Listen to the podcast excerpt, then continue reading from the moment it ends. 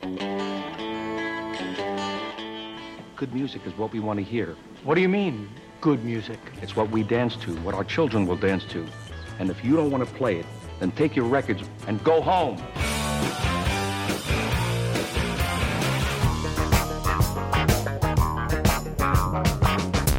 Did you have a band? Good or bad? It's a great band. It's a bad band. It's like pizza, baby. It's good no matter what. There's music in the Get them air.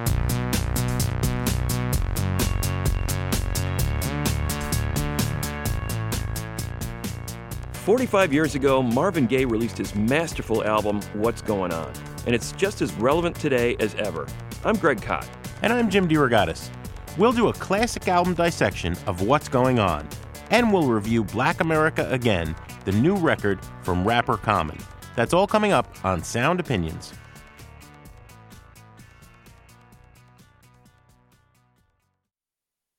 You're listening to Sound Opinions. I'm Greg Kot with Jim DeRogatis, and uh, we want to do a deep album dissection of one of the classic Motown records of the 70s, Marvin Gaye's What's Going On, which was released in May of 1971.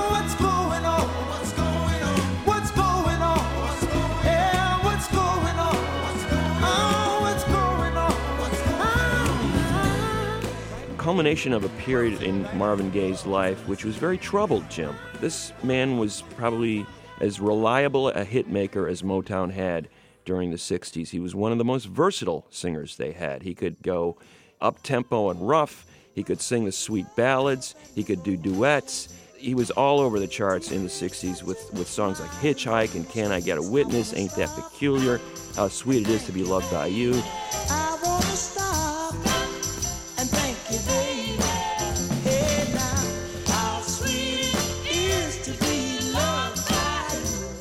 Duets with Kim Weston and Mary Wells, and finally Tammy Terrell.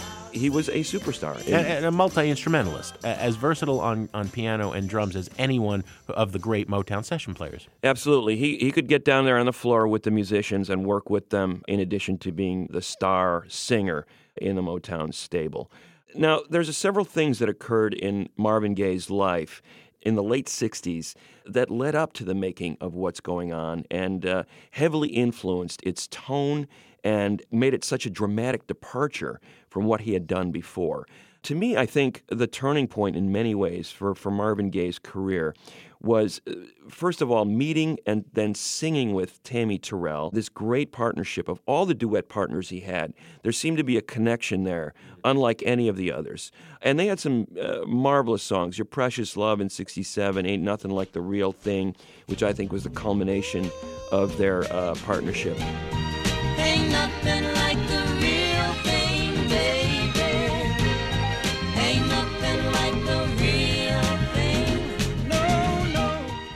Uh, Tammy Terrell had been suffering migraine headaches for, for a number of months and finally collapsed in Marvin's arms on stage in the summer of 67. Uh, she was diagnosed with brain cancer and had numerous operations thereafter, eventually dying in 1970. And Marvin never recovered from that. In many ways, people who knew him uh, say he was a changed man after that. There was two sides to Marvin Gaye's personality. One was that he was the loyal soldier, the loyal servant of Berry Gordy, the founder of Motown Records.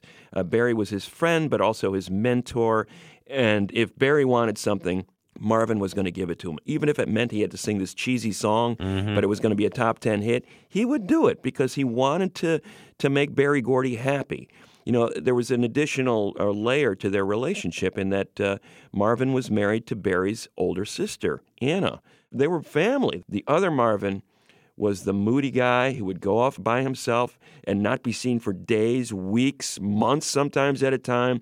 He liked to get high, you know, and he thought of himself as an artist, not just a um, a soldier on the label, but an artist who had a vision of what he wanted to do in the future that may have been very different from what Motown wanted. out Well, there was a year long, uh, you know, retreat, pretty much, Gaye stepping out of the spotlight before what's going on. And it included, according to some biographies, a suicide attempt. It was Berry Gordy's father that pulled the handgun out of his hand. Yes, Uh, you know, a troubled, a troubled soul, without a doubt. Um, one of his last big hits during this uh, great period of success in the '60s was with a Norman Whitfield song. Norman Whitfield was a new voice in that uh, songwriting stable of Motown writers, um, and a strong one. Uh, he wrote a song called I Heard It Through the Grapevine that was initially recorded by Gladys Knight and the Pips, and a pretty good version. Up tempo, strongly sung by Gladys Knight.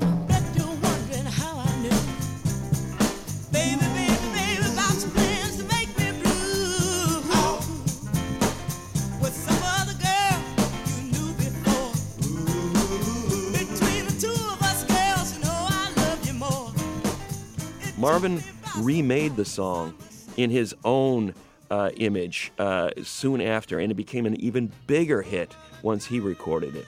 Uh, a number one single, uh, absolutely ruled uh, in 1968 on the charts.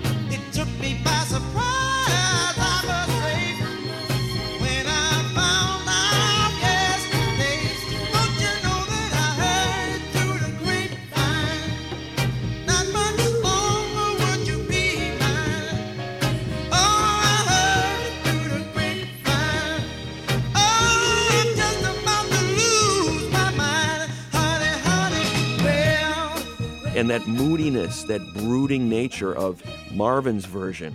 You know, this whole notion of people are out to get me, people are talking about me, you know, and I don't like it. It fit the mood of the times. I mean, we're talking about a period here, you know, we're coming off uh, Martin Luther King's assassination. It threw Marvin into a deep tailspin. From 1969 through 71, Marvin Gaye did not perform on a concert stage. Right. He spent a lot of time on his own, and the label is wondering, "What's going on, man?" You What- know, like yeah. they were literally, Yeah. literally asking him that question: "Are you going to make any more music?" The word was that Marvin was sitting around with these, hanging out with these football players in the Detroit Lions team. That he suddenly became enamored with this idea of becoming a professional athlete. Uh, so he was dabbling with the idea of playing football. He was arguing a lot with Anna, you know, his wife. They weren't getting along. That marriage, which started with their marriage in '63, the couple separated formally in 73 eventually was divorced a few years later so that's going on in his life You know, the critical shorthand, uh, Greg, sometimes is, is that Marvin got political with what's going on, but he'd been thinking about these things for years. Uh, there's a famous quote of him talking about the 1965 riots in Watts uh, as a pivotal moment in his life, and he said, "With the world exploding around me, how was I supposed to keep singing love songs?" And then he covers, and it becomes a hit in the UK in 1970, uh, Abraham Martin and John, the song about the assassinations of, of uh, Abraham Lincoln, Martin Luther King Jr., and John Kennedy. Uh, popularized originally by Dion, but Marvin Gaye puts his own stamp on that song. Has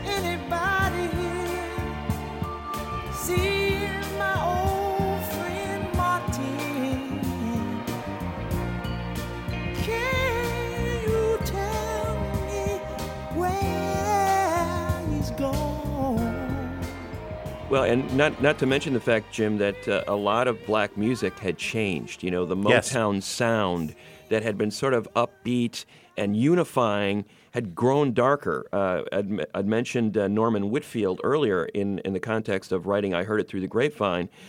This guy, you know, simplified uh, the Motown sound in ways, two or three chords, a lot of funk, a lot of attitude. Those songs that he was writing for the Temptations, Cloud 9 mm-hmm. Psychedelic Shack, Yeah. Ball of Confusion, Right. Smiling Faces sometimes for the Undisputed Truth. These were not happy songs. Right. These were songs about people who are angry, people who are oppressed.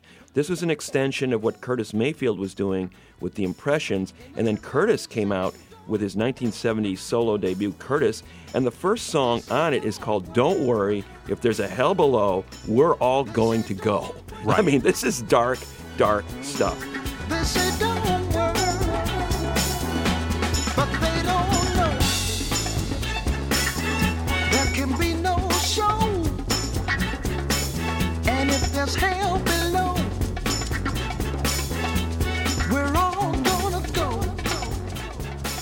Suddenly, black music is taking this turn. After Martin Luther King's assassination, the rioting in the streets, this is starting to be reflected back in the way music was being constructed by African Americans. So another critical shorthand is that Marvin Gaye's the guy who made black music political. Clearly, this was already in the air, and lots of artists were moving in that direction. He just takes it further than everybody else. I think it's it's interesting though to note that the real nugget that begins what's going on starts with a member of the Four Tops. Yeah. Obie Benson, May 1969. The Four Tops are on tour.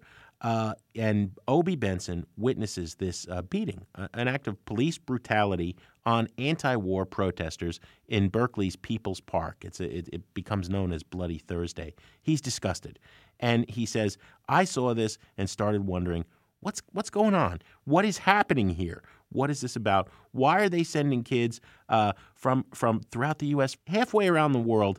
And, and they're losing their lives. Why are they attacking? And then we're attacking other kids who are against that in the street.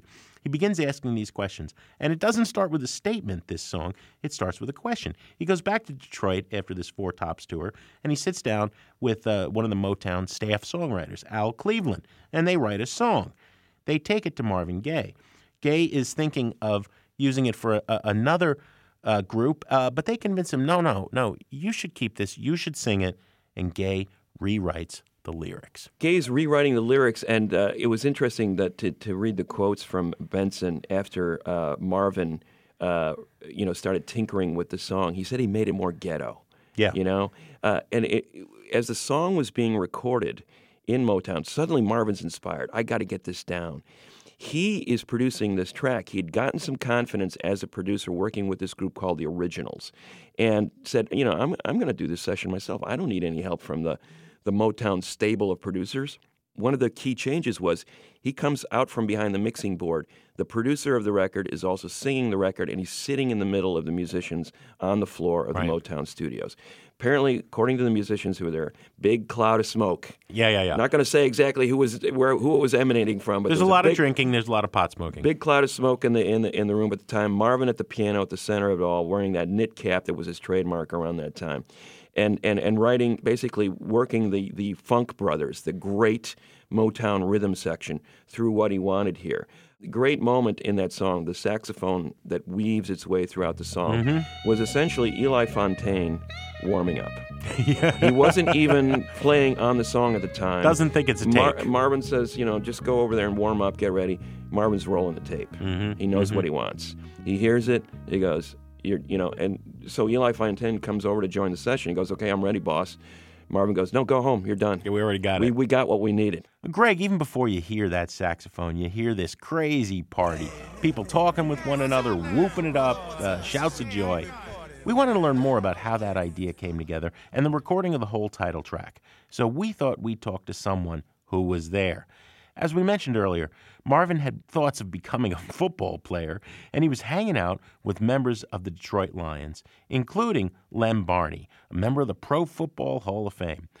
Lem contributed uh, talking during that party scene and backup vocals to the title track, and he even earned a gold record for his contributions.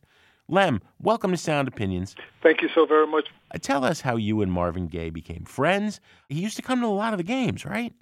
Yes, he did. He certainly did. Him along with Smokey Robinson would support the Detroit Lions by coming down to Tiger Stadium, and afterwards we'd go over to Petey Larco's restaurant, win, lose, or draw, and they would be there. And uh, most of the teammates got a chance to meet him and hobnob with him, and even the coaches. So, Lem, Marvin asked you and a few other Detroit athletes to participate in the recording of what's going on.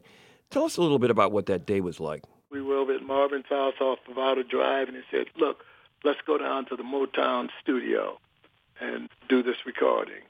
And he had checked with Berry, and Berry gave him an okay, uh, let's do it. And uh, we went down to the studio, and about a half an hour later, we was finished. We must have did about nine or ten takes, and uh, Half an Marvin- hour? Half an hour and nine or ten runs through the song. Yes, but I mean, we had done a lot of, lot of other training over at his house. Ah, okay. And finally, at in the studio, about the tenth taking, he said, "This is it." And as a result, end up being a gold record. And I look at my gold record from time to time, and will always think about the late great Marvin Gaye. So the sounds of the party that kick off the title track, "What's Going On," that's not faking it. You guys are having fun in the studio. Absolutely, big time. And then I've heard, and you have to confirm if this is true. There's that wild trilling uh, kind of sound of it. That's you. yes, Was yeah, it? it was. Uh, and, you know, Marvin said, let's have a good time with it. And we rehearsed it and everything. Say, hey, brother, what's happening? Yeah, brother, like solid, right on. The song starts, and uh, we had a great time doing it. Hey, what's up now? Brother, what's up? This is a groovy party, man. Yeah, brother, I can dig it. Solid, right on. When uh, you were working with them, did you see a different side of Marvin? You know, the, the Marvin in the in the recording studio, the guy making these records, versus the guy you saw after the football games or in a, in a more casual atmosphere. Oh, he was very serious about it. I mean, you know, it was just like if you listen from the earliest start, from his earliest records to his last record, he never would put anything out till he felt it was solid. And uh, he was just a joyful singer. I look at my gold record from time to time and, you know, wish his soul will forever rest in peace. Lem, it's been a real pleasure talking to you. Uh, great football player and uh, and a musician with a gold record to his credit. Thanks for coming on Sound Opinions, Lem. Thank you so very much. Good speaking with you guys. So the last piece of the song, Jim, is he's recorded the rhythm track with the Funk Brothers, And Now- he's got that saxophone. Uh, and now he's ready to put the final touch on, and that is the Detroit Symphony Orchestra. Again, not traditional Motown, right? David Van DePitte, uh, the arranger, uh, working with the Detroit Symphony, comes into the studio and they layer these strings over the top of the arrangement.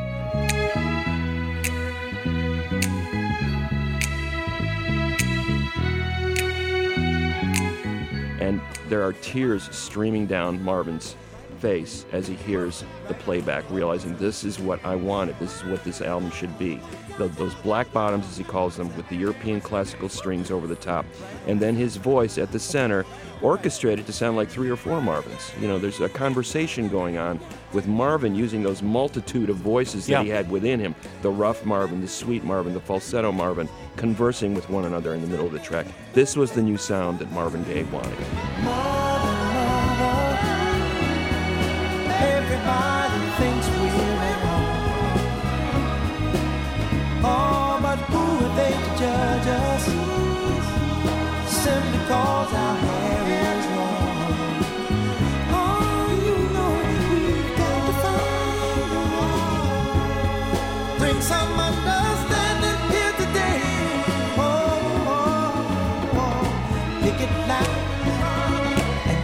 Sound. Don't punish me with brutality. Come on, talk to me. You can see what's going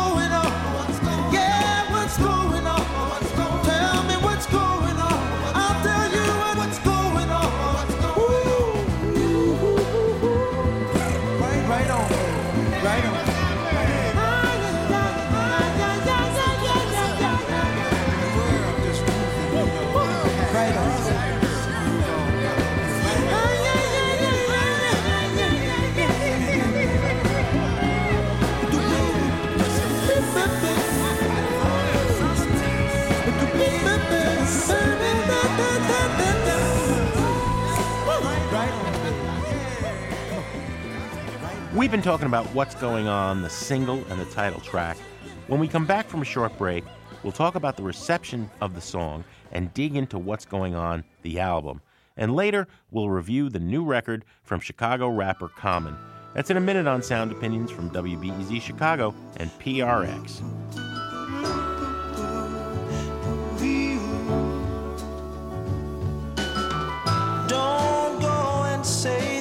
About my father. God is my friend. He made this world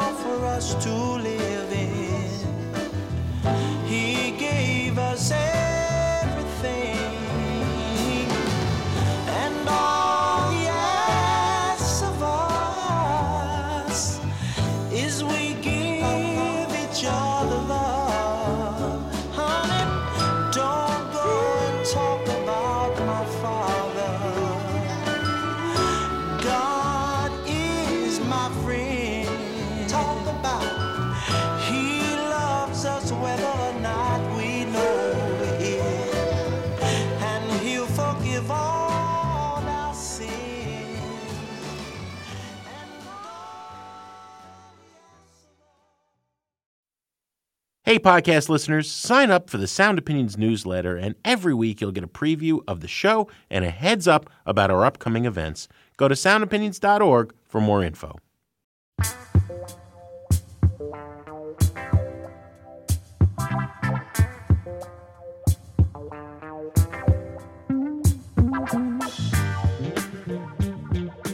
Welcome back to Sound Opinions. I'm Jim DeRogatis. My partner is Greg Kot. We have our professor costumes on, and we're doing a classic album dissection of literally one of the greatest albums in, in pop music history. What's Going On by Marvin Gaye, released in May 71. Greg, we heard about the recording of that incredible single, the title track, What's Going On, uh, a, a watershed moment in music history. And the chief of the label, Berry Gordy, who has now left Detroit, relocated to California, sits down and Marvin plays it for him. And this man to whom Gaye has been loyal for so many years, a team player, he's married to his sister, right? Says, and I quote, this is the worst thing I have ever heard in my life. Yeah, I think uh, Berry sort of missed the boat there, but it was so radical. It, it really was. It was a radical sound. And, and let me tell you how radical this was at the time, because Motown just simply wasn't making records this way. They had been extremely successful with a variation on a formula based on a three minute song with a verse, a chorus, a bridge, and they were very good at it. Now, Norman Whitfield started expanding the sound with the Temptations, but now Marvin was taking it in a completely different direction. Um, first of all, he was going back to his roots as a singer, doo-wop, gospel. There, you could hear that that tone in his voice. It was heavily influenced by those particular sounds from his childhood. Then there was this jazz element that he wanted Yeah. to introduce. And the Motown guys, the Funk Brothers, loved it because they were all jazz players at heart and they never really got a chance to improvise. They couldn't cut loose. Yeah, the way Marvin was allowing them to do. Then adding the strings on top of that, another layer uh, was a master stroke. And when you hear of the rhythm tracks, mostly Motown was about that banging, driving uh, rhythm. You backed up with at the the, bottom. Uh, yeah, layers of layers of rhythm. Marvin pulled it back a little bit. There was a lot of Latin percussion on this record, a lot of hand percussion. Um, so there was more room for the instruments to float around rather than this hard banging funk sound that was typical of Motown. Oh, what's going on? What's going on? What's going on? Yeah, what's going on? Oh, what's going on? One problem, Jim. What's Going On is finally released in mm-hmm. early 71. It goes to number two. And Berry Gordy goes, uh, We need an album to go with this song now that you've Yeah. proven me wrong. And Marvin goes, uh, uh, yeah, I got a few, I, I got a few things laying I around. I got some stuff in the hopper, but He had some fragments laying around, and in a 10 day recording session in March with the Funk Brothers, with the string section, with Marvin's beautiful orchestrations and uh, ideas floating around in his head at the center of the, of the recording session, they came up with what became the What's Going On record. I think, uh, you know, when he put that What's Going On uh, title track right at the top for a reason, and then it segues right into What's Happening, Brother. And I finally got a sense of listening to the record again of what he was going for. You know, the party atmosphere that he had with Lem Barney and Mel Farr and his friends in the studio creating on what's going on. So you've got this very political song, very socially conscious song, very sad and troubled song. At the same time, there's this party going on. What he's recreating there is his brother and his friends coming back to Detroit from Vietnam. Yeah. And you know, there's the the welcoming welcome home party, and that's what's going on in these tracks. It's like, hey, what's going on? The, these these guys are coming back from Vietnam, and they're staggered by what they see.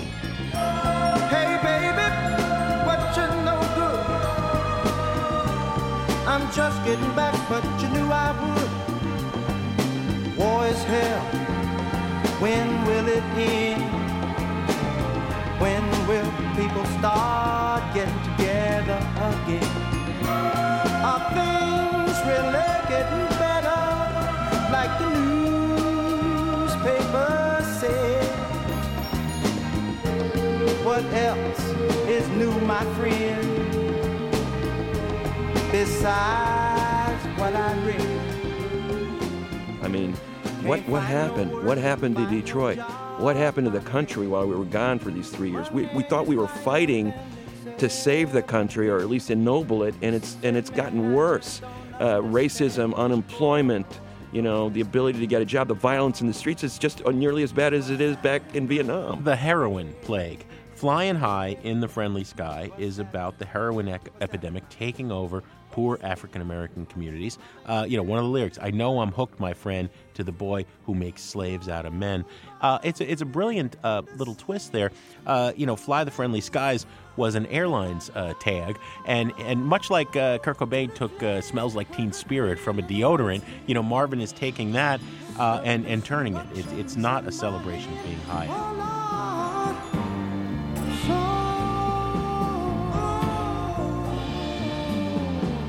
Stupid minded.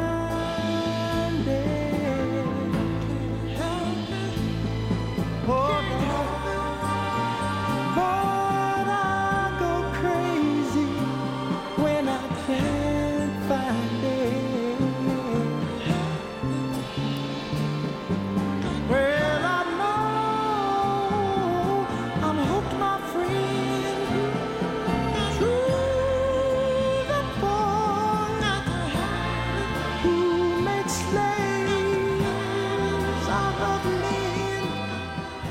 Save the children, right? This emotional, heartbreaking plea uh, to, to remember disadvantaged kids, uh, poor white kids, poor black kids, save them. Who really cares? Who's willing to try to save a world that is destined to die? So he's casting, you know, above and beyond the plight of Vietnam veterans. Uh, he's looking at at what's left of America in 1971 that people are coming home to. Yeah, Save the Children, Jim, is a really moving song. And at first I thought, oh, you know, what a cliche, you know, save the babies. But it's almost like, as you listen to it in the context of the songs that have come before it, you know, the conversations with his brother and about the devastation they're coming back to in their home country, the, the drug use that has uh, gone rampant in Flying High.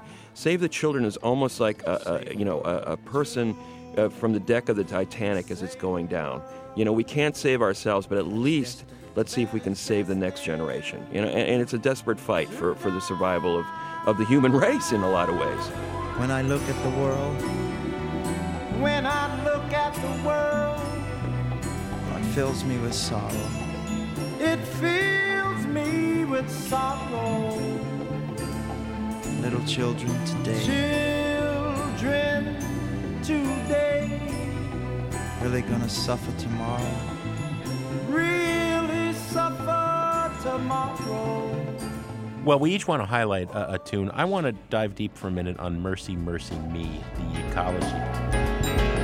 Whoa, oh, is one of the most ahead of its times uh, songs in the history of pop music, uh, in the history of protest music, right? Marvin Gaye in 1971 is talking about the environment. It is beginning to become an issue, okay? Uh, you know, we remember Richard Nixon for a lot of things, but actually in January 1970, he created the EPA, the Environmental Protection Agency, and in that year, they passed the Clean Air Act. Let's go back to 1971. Remember the commercial of the Native American standing on the side of the road and people are throwing trash at, at his feet? Right. That comes out in 1971. Iron Eyes Cody, you know, the actor, Keep America Beautiful was the campaign. But, um, you know, the environment is not a major issue for many people. The war is much more pressing. The war on poverty continues, right? Gaye is there ahead of time. Um, another story about Berry Gordy being out of touch here. When he heard that Marvin had this song, Mercy, Mercy Me, the ecology, Berry asked uh, w- what the word ecology even meant. Right? Barry does not emerge. I mean, the man was a visionary genius, Right. right? But it doesn't emerge as very in touch with uh, Marvin Gaye. You know, so the lyrics are extraordinary, incredibly poetic. Mercy, mercy me, all the things they what they used to be. Where did the blue skies go? The music is extraordinary. One of Gaye's, I think, most heartfelt vocal performances. Uh, you know, you really hear that voice. I, I don't know if it was ever uh, better. Whoa, mercy, mercy me. All things what they used to be. Oil wasted on the oceans and upon our seas. Fish full of mercury. Oh, oh, mercy, mercy me. they used to do now is raise radiation underground and in the sky. Animals and birds who live nearby are nice. Oh, mercy, mercy me. All things and what they used to be. About this overcrowded land? How much more from? Can't you stand? You know, earlier in 2016, Greg, we had the great environmental uh, journalist and activist Bill McKibben on the show, and he said, Mercy, Mercy Me, the ecology, uh, is simply the greatest, most motivating environmental anthem ever. Well, it's amazing how timely so much of this record is. You know, the first Earth Day was in April of 1970. You know, so the, these these themes were in the air, and Marvin was picking up on them. It truly was like a, a newspaper bulletin. Uh, you know, a, a, a, a, a six o'clock newscast for a generation. I'm, I'm fascinated by the way he would juxtapose these beautiful hymn-like tracks, like uh, "Mercy, Mercy Me." One of the centerpieces of the album is immediately preceded by a song called "God Is Love," which is a very short song. It's like a prayer. And the song that I want to highlight, "Inner City Blues Make Me Want to Holler," is preceded by "Holy Holy." Another, it's another hymn, but it goes straight into this urban hell. He's juxtaposing the spiritual with the reality of what's going down here on, on the planet, and in, in ways picking up on things that the Staple Singers were doing, and sort of saying, "Wait a minute, we're not just waiting for the afterlife." There's a life we got to get through here first before we can move on. I was wondering, my friend, how long it would take you to mention the Staples singers. Of course, you wrote a great biography of Mavis Staples, but that notion of we may be singing a celebratory song, well, that doesn't mean we are blind to all of the, the, the, the violence and ugliness surrounding us. And as with many uh, things in this on this record, this uh, the song "Inner City Blues" uh, "Make Me Want to Holler" in parentheses uh, almost started off as a joke. One of the Motown staff writers, James Nyx, who Marvin had really started to rely upon, they'd worked together on these tracks with the originals, which were very, very important in laying the groundwork for this album in terms of the voicings and the tone of those songs. Uh, we're joking about the fact that they didn't like to pay taxes. You know? Right, right, We, we, right. we Who just, does? We just don't. We're we're overtaxed and we hate paying the taxes. And they were joking about this and said, you know, the song started out as, at this, as this kind of self-referential complaint, but then it expanded from there. Some really uh, telling lines, you know, the moon landings, all these things. What's going? But you're spending all this money to send men to the moon, and meanwhile, Detroit is crumbling before our eyes.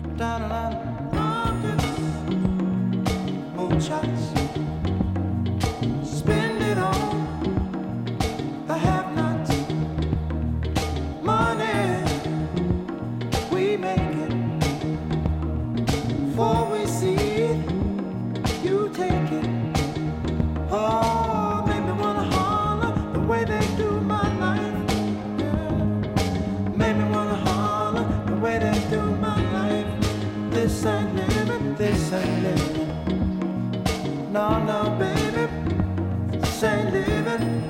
No, no, no, no. Inflation, no chance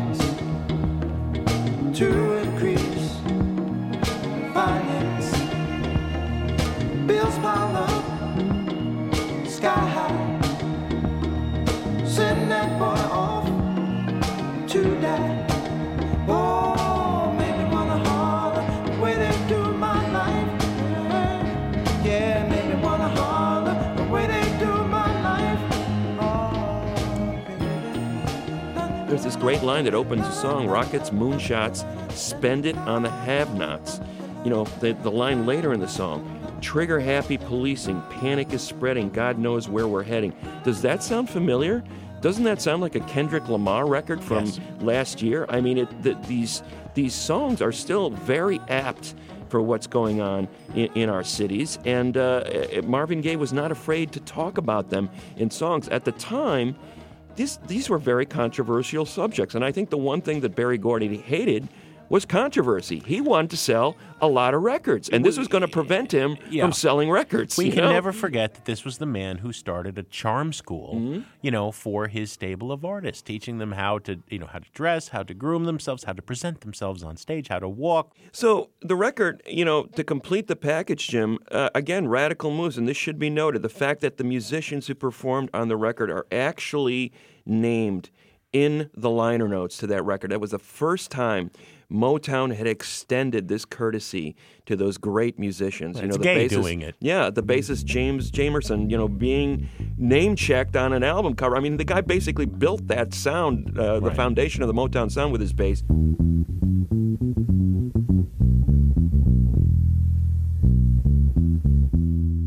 The lyrics were printed on a Motown album for the first time. Uh, again, an indication that Marvin Gaye uh, had a little bit of clout and he was going to use it because he thought it was important that that sort of information get out there. And finally, that album cover. You have a pensive Marvin with that upturned collar in the rain, looking out over the horizon as if he's looking to the next world, something beyond the world we're living in. Um, so the, everything about this package spoke the future, new. I'm a radical shift in, in tone and the way this artist was presenting himself. Marvin Gaye had truly become a, a, a major, major artist. If he was one already, but here was another facet to that personality.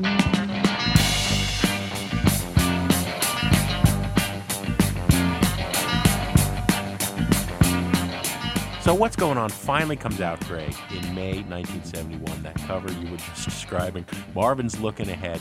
People are paying attention. Now, you know, for Be- Berry Gordy, for all his doubting of this record, it spawns three top 10 singles. It mm-hmm. is a huge commercial success, but also significantly a tremendous artistic success. And his peers are listening, right? Stevie Wonder, who happens to be uh, Marvin Gaye's uh, label mate on Motown, uh, just turns 21. His contract is up. He looks at what Marvin's uh, getting away with. You know, Yeah. a top 10 pop album, number one R&B that basically Marvin Gaye produces, sings, writes on his own without any influence from Berry Gordy or the, the Motown regulars. Says, I want a piece of that action. Uh, I want complete artistic control, just like Marvin was able to wrest from the label at considerable with considerable difficulty and gets it uh, because otherwise they're going to lose him.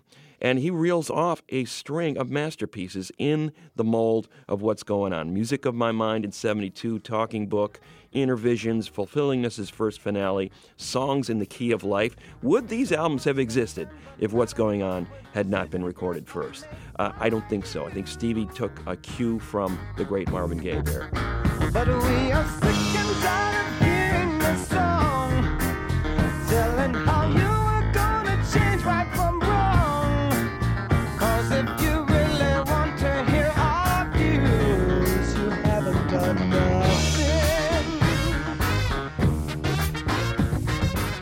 Franklin titling an album Young, Gifted, and Black.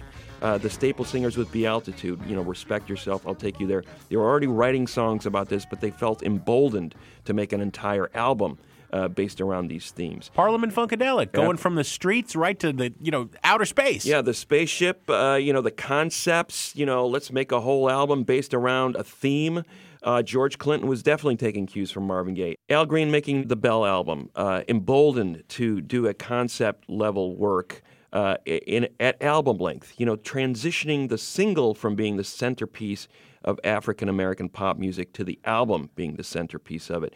Now, these kind of things had been done before in African American music. Obviously, I mean, you you go back to something like Duke Ellington's Black, Brown, and Beige album in the 40s, or, or Coltrane with A Love Supreme. You know, these are spiritual tone poems that are album length. And clearly, Gaye was taking some cues from that.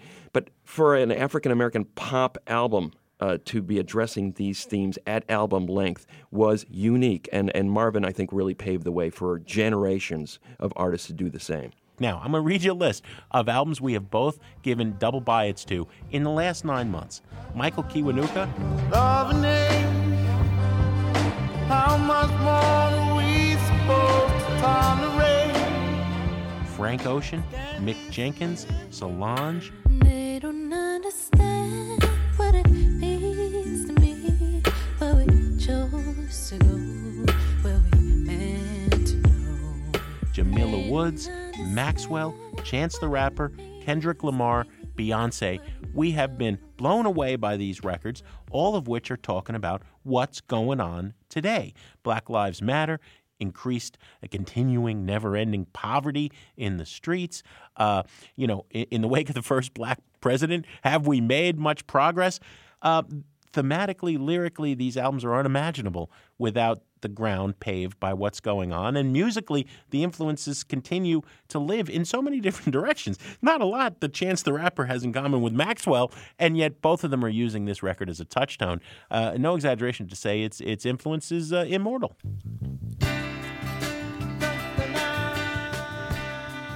That wraps up our classic album dissection of Marvin Gaye's What's Going On.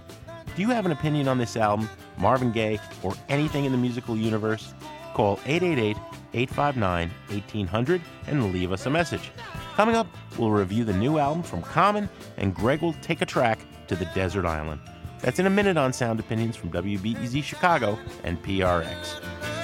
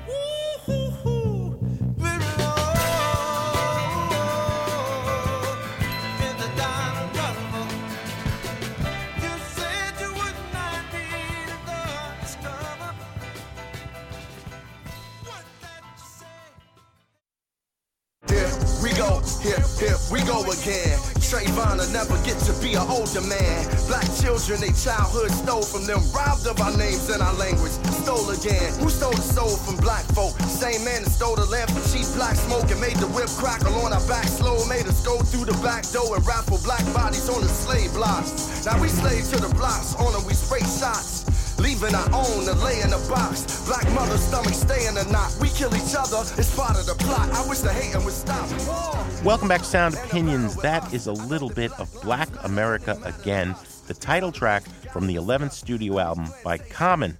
Greg Common is a rapper from the south side of Chicago, born Lonnie Rashid Lynn, who uh, we've covered throughout his whole career. Emerged in the early 90s after winning the uh, Best Upcoming Hype title from The Source magazine. Uh, a real freestyle pro. You know, you give him any subject and he can make up a rhyme. Early on, uh, he's recording as Common Sense. He uh, eventually shortens his name to Common, um, leaves Chicago for a while, taps into that really creative uh, posse of Philadelphia artists, the whole Roots group, Erykah Badu, uh, Lauryn Hill, right, Q-Tip, uh, and has his his career commercial and critical high point with records such as Like Water for Chocolate. Then he finds another mentor and producer, a young Kanye West, with Be in 2005. From that point on, he's mixing recording with acting. People may know him from that AMC Wild West series, Hell on Wheels. It looks like he's going the route of like Ice Cube and many other rappers. We're going to see him in movies, we're not going to hear him do music. But then uh, another late career high point when Glory, the theme from the film Selma, recorded with John Legend, uh, wins some Academy Awards, Best Original Song, and Common and John Legend perform uh, at the Academy Awards. Now it's studio album number 11. What is Common giving us? Let's hear a track. We'll come back and give our opinions. This is Letter to the Free by Common from Black America Again on Sound Opinions. Southern leaves, southern trees we hung from. Barren souls, heroic songs unsung. Forgive them, Father, they know this knot is undone. Tied with the rope that my grandmother died. Pride of the pilgrims affect lives of millions. Since slave days, separating fathers from children. Institution ain't just a building. But a method of having black and brown bodies fill them. We ain't seen as human beings with feelings. Will the U.S. ever be us, Lord willing? For now we know the new Jim Crow. to stop, search, and arrest our souls. Police and policies patrol philosophies of control. A cruel hand take it hold. We let go to free them so we can free us. America's moment to come to Jesus.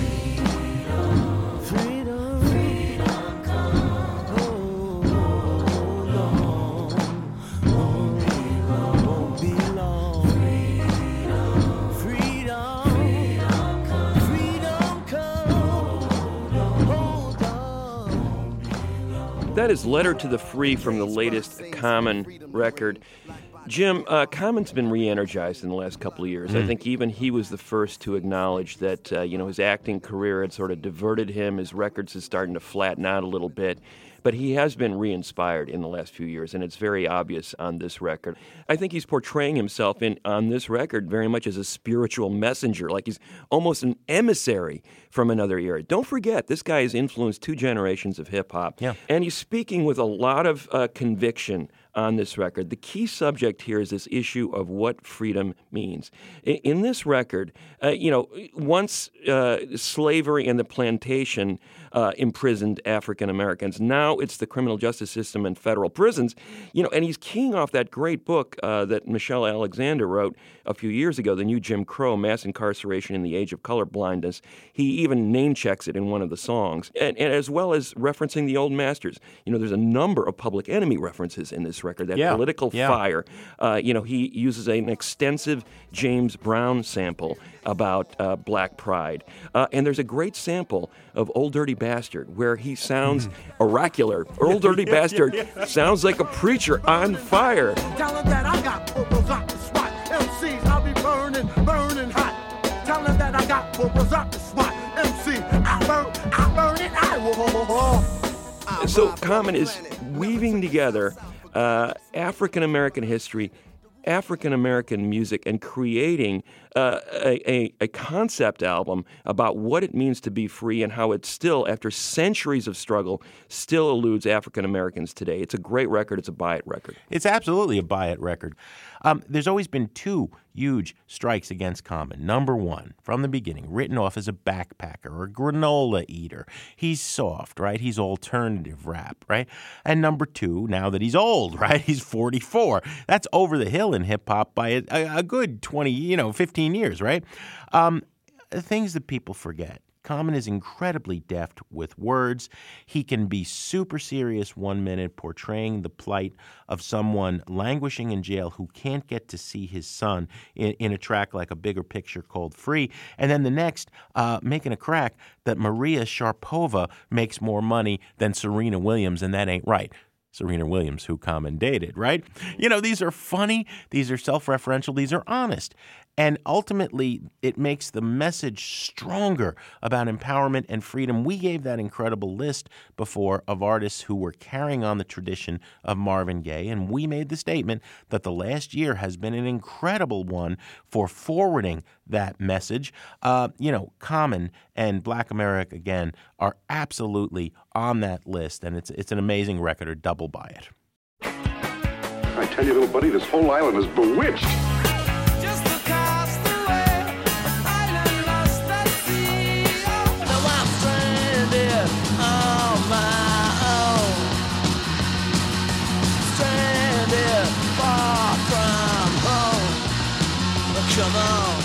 Remember, we were shipwrecked together.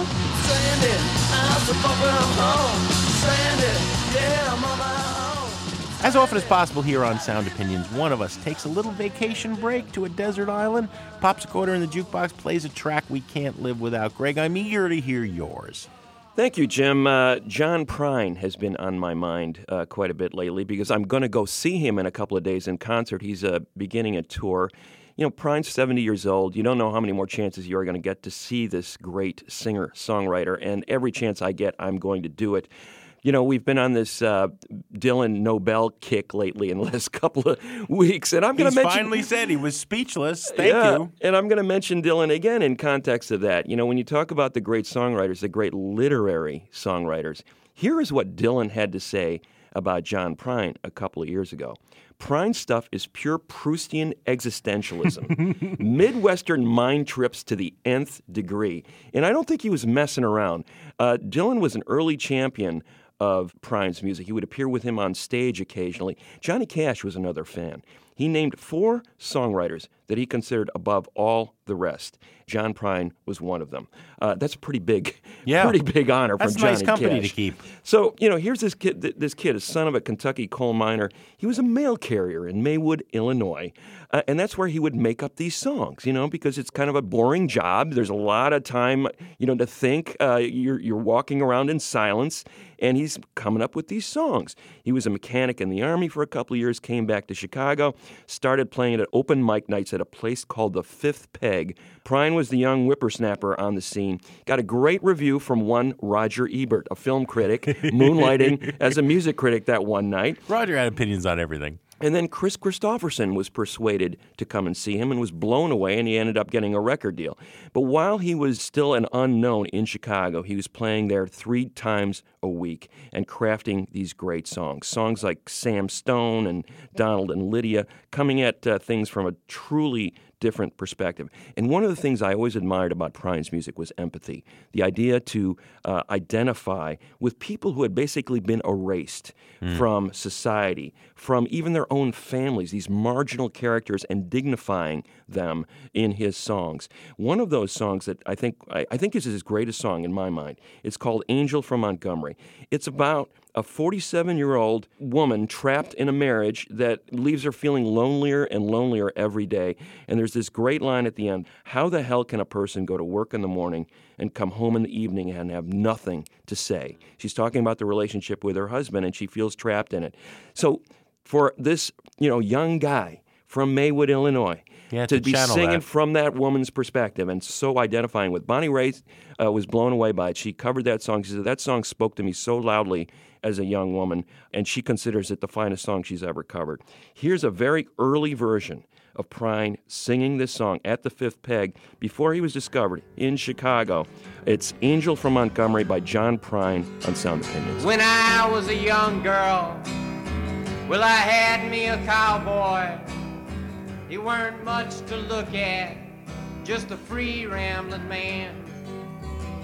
But that was a long time, and no matter how I tried, the years just flow by like a broken down dam. Make me an angel that flies from Montgomery. Make me a poster of an old rodeo. Just give me one thing that I can hold on to. To believe in this living is just a hard way to go.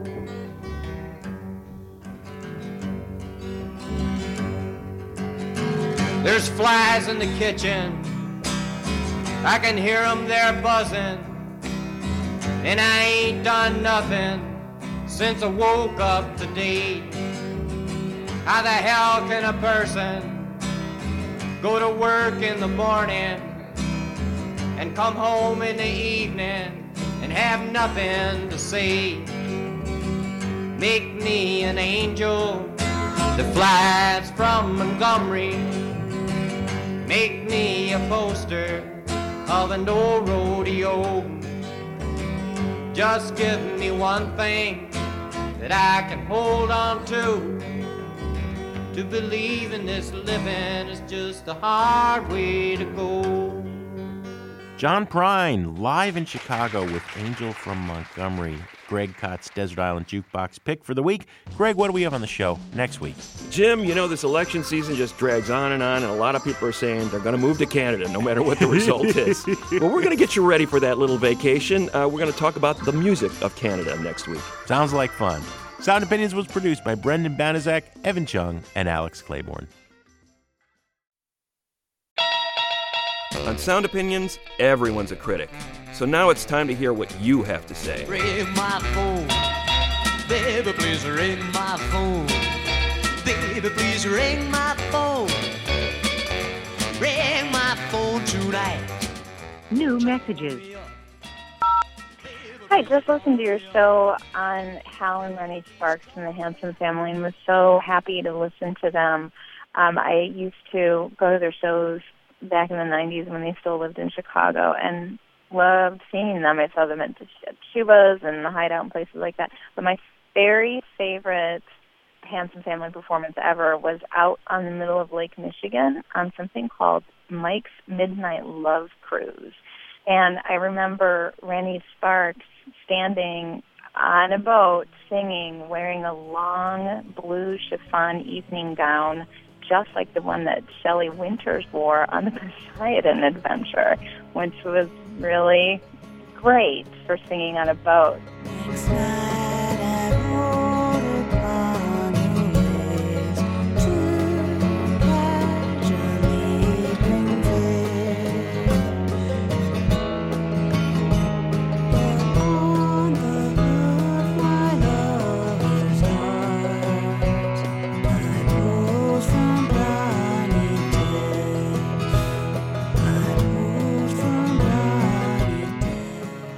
Believe they also sang The Wreck of the Edmund Fitzgerald, which was pretty perfect, too, for all of us landlubbers uh, taking a little midnight love cruise adventure. Um, they were great, and I was really happy to hear them on your show. Thanks for having them on.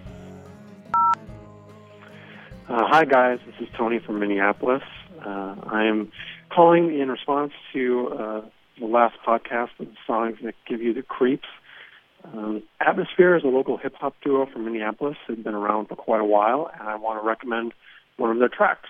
Um, that's always kind of given me chills. Uh, Became by Atmosphere. It's a song about a guy uh, camping with a friend, and the friend goes missing. He starts tracking footprints and then sees the tracks of a wolf following his friend. Trying to find service on my cell phone. I felt alright with my knife on my belt though. I hope the wolf is intimidated by you. I wondered if you even knew it was behind you. Stalking you, maybe watching you, waiting for the opportunity to hop on top of you. Salivating, wanna take you to the stomach. In the cartoons, you would have turned into a drumstick. It's got a real wicked twist at the end, but I love the artist's tone and the lyrics as they ramp up from curiosity to worry and then end in a full out panic and fear of being hunted and lost in the woods. Thanks for all that you do. Hey guys, this is John from New Braunfels, Texas, and I'm calling about the uh, the great show you guys did on scary music for Halloween. And immediately, what came to mind was after waiting for years um, for a new Peter Gabriel album, uh, the album Up came out, uh, and the opening track is Darkness. Uh, I remember tearing open the, uh, the the the wrapper on the album and putting it on the turntable and dropping the needle down on that first track, and and it just starts off very quiet, and and, and you're listening intently, and uh, like you do on most Peter Gabriel songs. And then I reached over and I turned the volume up as high as I could to try to hear it better, and then bam, it just scares the crap out of you. The lyrics don't get any less scary. Start starting off with walking through the undergrowth to the house in the woods. The deeper I go, the darker it gets, and then they get even scarier when it when he says, "I'm scared of swimming in the sea, dark shapes moving under me. Every fear I swallow makes me small." It's just classic. but I wanted to share that with you guys, and uh, love your show, and you guys keep up the great work. Take care.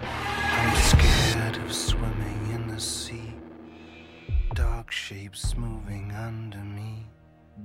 Every fear I swallow makes me small. Inconsequential things occur, alarms are triggered, memories stir. It's not the way it has to be.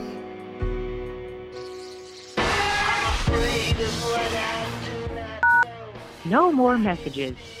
To give us your opinions on Sound Opinions, call our hotline, 888 859 1800.